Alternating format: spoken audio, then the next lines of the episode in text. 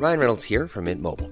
With the price of just about everything going up during inflation, we thought we'd bring our prices down. So to help us, we brought in a reverse auctioneer, which is apparently a thing. Mint Mobile unlimited premium wireless. Ready to get 30, 30, bit to get 30, bit to get 20, 20, 20, bit to get 20, 20, bit to get 15, 15, 15, 15 just 15 bucks a month. So, Give it a try at mintmobile.com slash switch. $45 upfront for three months plus taxes and fees. Promo for new customers for limited time. Unlimited more than 40 gigabytes per month. Slows. Full terms at mintmobile.com. Hi there, it's Zara. You don't usually get an episode of the group chat on Monday, but there's been a development in the Emily Hand case, and we wanted to bring you this interview in full. Some of you might remember Emily's father, Tom, speaking with Clarissa Ward from CNN when he heard the news about Emily's death. The kibbutz where they live had been stormed by Hamas militants on October 7th. just said, We found Emily. Uh, she's dead. And I went, Yes! I went, Yes! And smiled. Because that is the best news of the possibilities that I knew. And if you know anything about what they do to people in Gaza, that is worse than death. So death was a blessing, an absolute blessing. Well, at that time, Tom had spoken of a fate worse than death for his little girl. And in recent days, he has now learned that it is possible that Emily is still alive and being held hostage by Hamas inside Gaza. Gavin and I sat down to speak with Tom this morning. We want to bring you the interview in full, but warn that the details within it may be distressing to some listeners. uh, my timeline is uh, crazy at the moment. Uh, I don't know what day it is from one day to the next. Uh, so within a week, let's say, um, the army officially told me that uh, Emily is no longer considered dead. Uh, they haven't found a body to confirm that she's dead. I've given my DNA. Uh, I've get, provided them with dental records of Emily, pictures of every part of her body because I don't know if you know what they do to their victims. Um, so I had to cover her whole body with whatever uh, birthmarks or indicators on her body for possible ident- identification. Uh, And when you got this call to say that Emily might still be alive, I know, and we watched your interview with Clarissa Ward and CNN, you had talked about a fate worse than death. I mean, this must have been a huge shock for you. Yeah. Uh, you know, initially, uh, I was like, I, I, initially, it was hard to take that new news, that new information. Um, but it was, it was great to know that there's a possibility that um, she's alive and well, and that one day we will uh, get her back and I can hug her.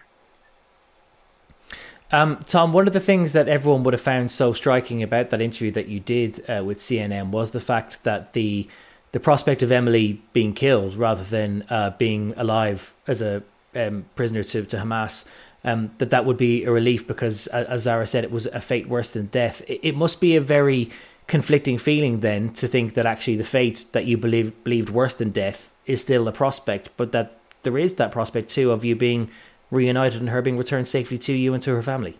Uh, yeah, um, yeah. You know, at first, when uh, they told me that she was probably dead, it was sort of a relief in a way. Uh, but now I have to alter my head with this new information, and uh, now I have hope. Now I have hope that she's alive. So we will pray that she comes back, however broken. Uh, we can fix her. Um, we just want we just want her back. We're, we're glad she's alive.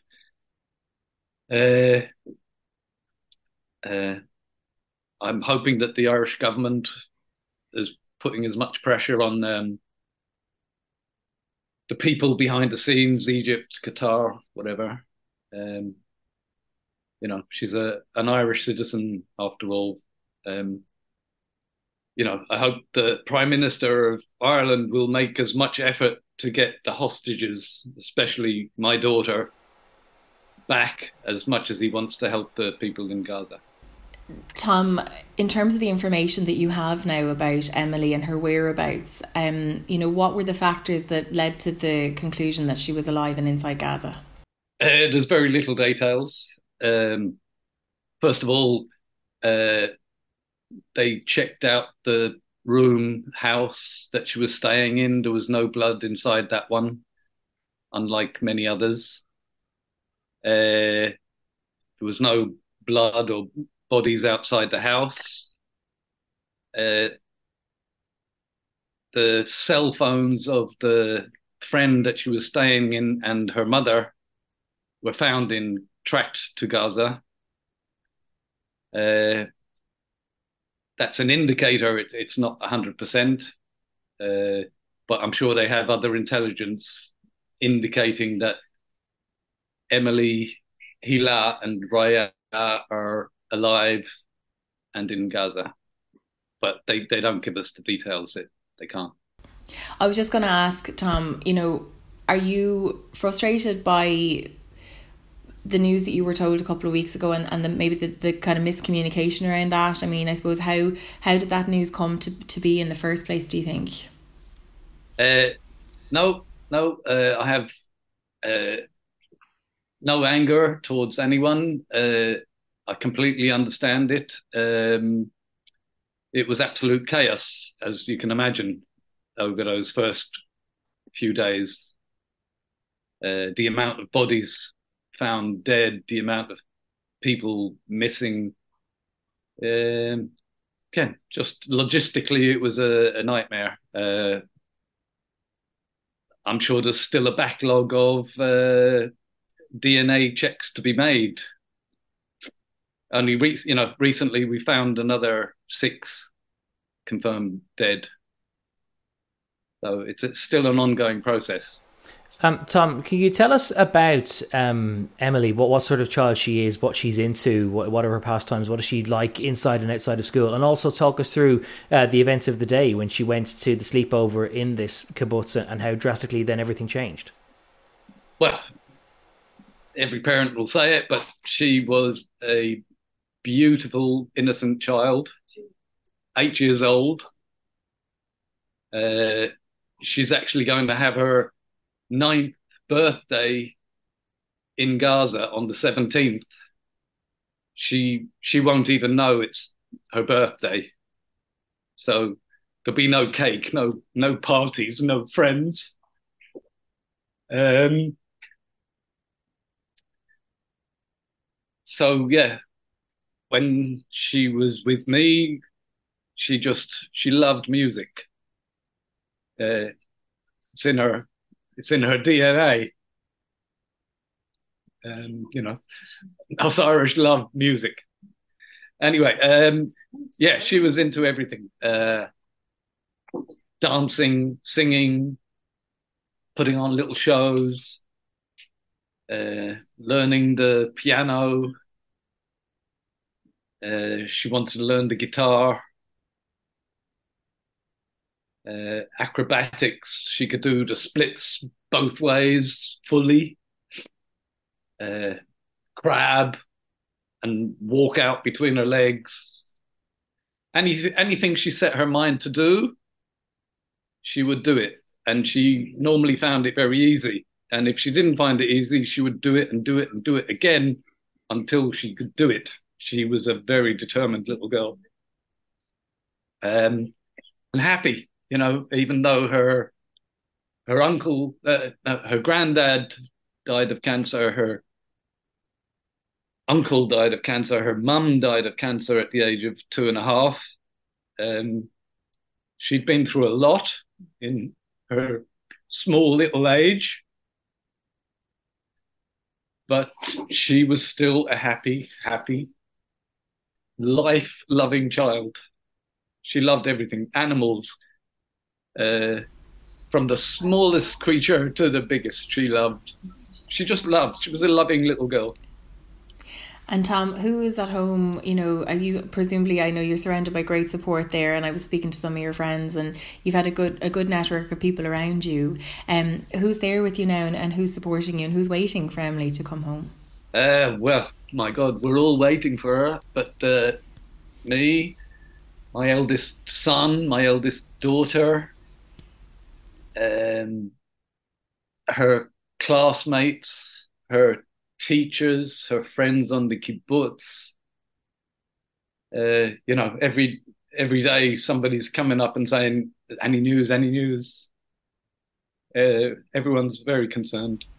I know, Gavin, you will be able to speak to the political aspect of this because I know Tom mentioned at the very start of this conversation about wanting, you know, that support from the Irish government. And, you know, I know that Emily is an Irish passport holder, she is an Irish citizen.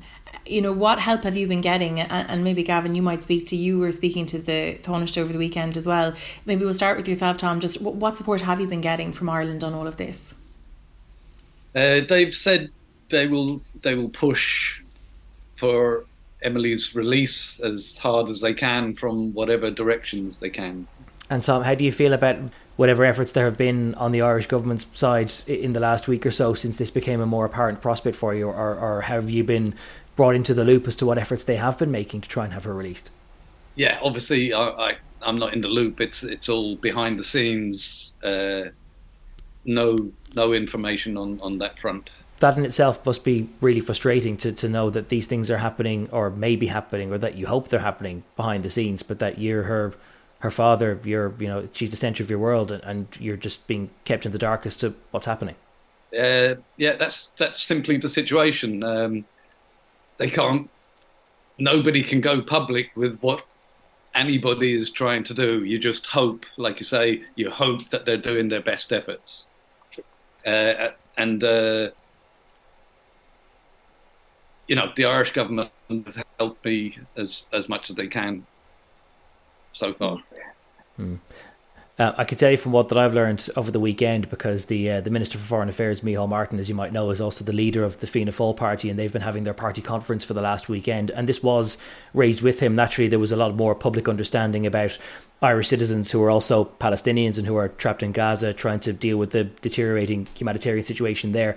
There was also some mention of there being a prospective Irish hostage among those being held by Hamas inside of Gaza. And it was quite telling that the Taoiseach wasn't prepared to even countenance that idea, at least in public, that obviously behind the scenes officials are, are doing what they can, but that they appeared to give the impression that they thought that any public discussion about there being an Irish hostage might perhaps endanger um, that person's existence so that it might draw undue attention and that they would prefer to, to do their diplomacy behind the scenes. I wonder how you feel hearing that. Uh, I'm surprised actually because um, uh, the Hamas know that Ireland is pro Palestinian generally. Um, so why wouldn't they say there's an Irish citizen being held there and do say that publicly. I, I, that I don't understand. It, it could only do her good and not bad. And Tom, you're originally from Dublin, is that right? You you moved when you were younger away from, from Ireland. Yeah, uh, I was born in Dublin Hospital. We lived in Laoghaire. We had a massive pub owned by my dad and his brother. Uh, it was called Hands, and uh, right next to it, to it, there was a grocery shop, believe it or not, called the Foot. So there was hands and foot side by side. I'm sure there's people there that will that will remember that. Yeah. But they were they were simpler times, you know. It, it's it seems to me, Tom, from you know covering this over the last couple of weeks and and you know looking at, at everything that's been unfolding that you had a really nice life before all of this happened, that you had a great community, that you guys were very, very happy actually, and that, you know, it was a very harmonious, peaceful environment. Is, is it fair to say that? It was, you know, October 7th really was a huge shock to, to people like yourselves living in kibbutz, particularly I know it was close to the border there, but it's not something you ever could have anticipated, is it? No. Uh, it was it was literally paradise on earth. Um, uh, I remember the first morning I woke up after arriving there and uh, just meeting a few of the people. Amazing, the loving, loving people, relaxed, beautiful place, beautiful place. Uh, yeah, no one could have expected what was going to happen. We've lived we've lived there for uh, the last twenty years under heavy bombard- bombardment of rockets. Um, we even have our own bomb shelters built into the house now because it got so bad. Uh, uh, whereas before we had to just run under the stairs or whatever room you thought was the safest. And so when we had the bomb shelters, it was uh, a, a, relief, a big relief when you hear the the sirens and the the booms going off. You had somewhere to run to where you felt uh, safe. Unfortunately, they weren't built for this kind of uh, terror incursion. Um, yeah, you couldn't even lock the doors. Um, you just had to hold on as long as you could before they kicked, kicked, kicked the door open. They shot through the doors. Um, it just wasn't built for for this type of attack. Mm-hmm. And your kibbutz, how many people lived in your kibbutz, and how many people died in this attack? Uh, one thousand two hundred, roughly, kibbutz members and uh, 112 at the moment. So 10% of us have died, and 26 from Be'eri, just from my kibbutz, 26. Maybe it's gone up now since they found out about Emily. Call it 30. 30 kibbutz babies, child, children men, women, and elderly, um, you know, retired people held held there. Um, Tom, I hate to ask you a very difficult question, but I'm also struck that this is something that you've had to contemplate yourself for most of the last month, thinking that your daughter was among those who had been killed. Um, what sort of situation do you imagine in your mind's eye that she's been in for the last month? Uh, obviously, I imagine the worst. Uh, and the worst the worst imagination that I have is her being dragged out of the house. Yeah, being dragged out of the house, dragged to Gaza, pushed, slapped to Gaza. Um, I, I presume you've seen any several footage, but when you get to Gaza, they're the population is slapping and beating and kicking. Doesn't matter who they are. Um, and then eventually being dragged down into the tunnel system, which is not pleasant. Uh, I don't know what food they're getting, if any. I don't know what water they're getting, if any.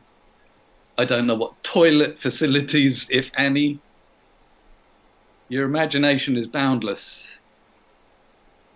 So yeah, you imagine the worst and hope that they're humane enough to look after them in some way.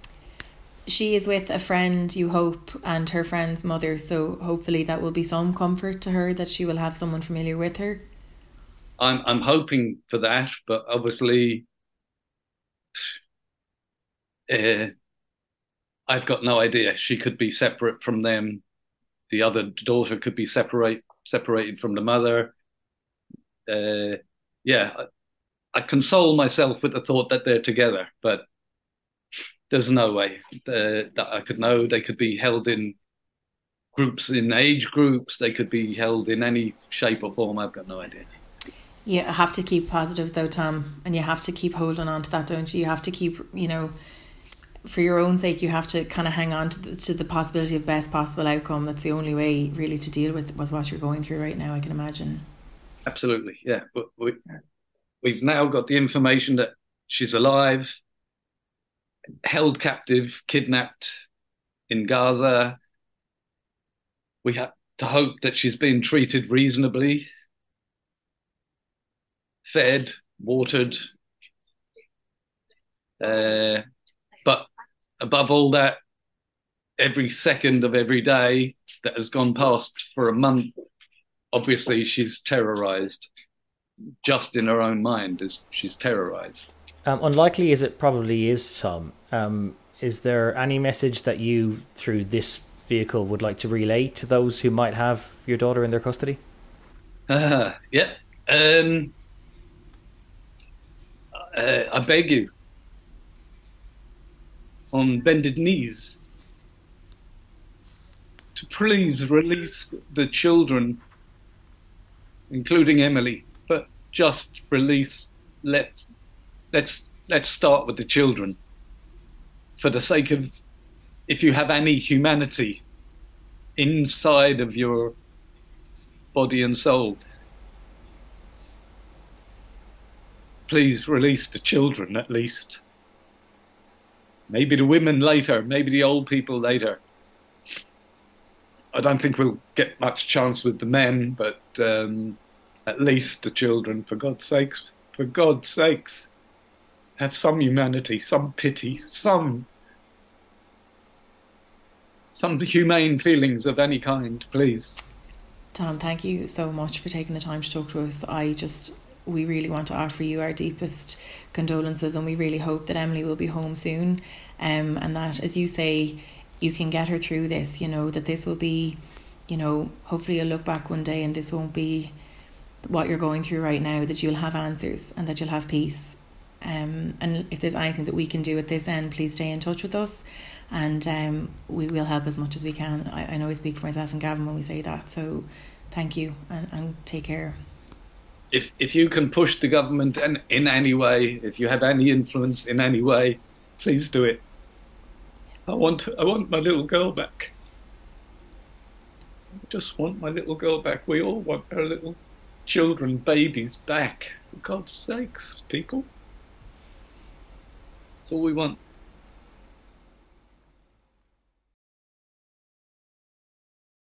Before we let you go on this episode of the Group Chat podcast, we also wanted to bring you up to speed on the latest regarding Ibrahim Alaga and his family. Uh, you might remember our news correspondent Richard Chambers speaking to Ibrahim on one of our episodes a few weeks ago. Ibrahim and his family um, originally have Palestinian heritage, but they've been living in the Blanchardstown area of Dublin 15 for several years. They all now hold Irish citizenship. They had travelled back to Gaza for a family occasion when the war broke out about a month ago. They have been stranded there ever since, trying desperately to get out of Gaza and to be granted safe passage back to Ireland. Richard is on annual leave this week, but he has passed us on an update from Ibrahim and his family, and unfortunately, the situation is not good. In fact, in Ibrahim's own words, he has told Richard that they are now in an extremely difficult situation, and in his words, we are literally starving. He says that the family hasn't eaten anything since yesterday, that's Sunday.